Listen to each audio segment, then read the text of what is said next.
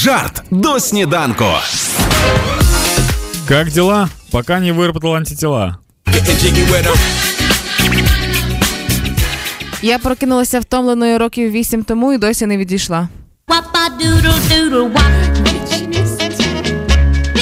На сегодня главным осложнением после прививки является общение с антипрививочниками. Квітранку. Хеппі ранок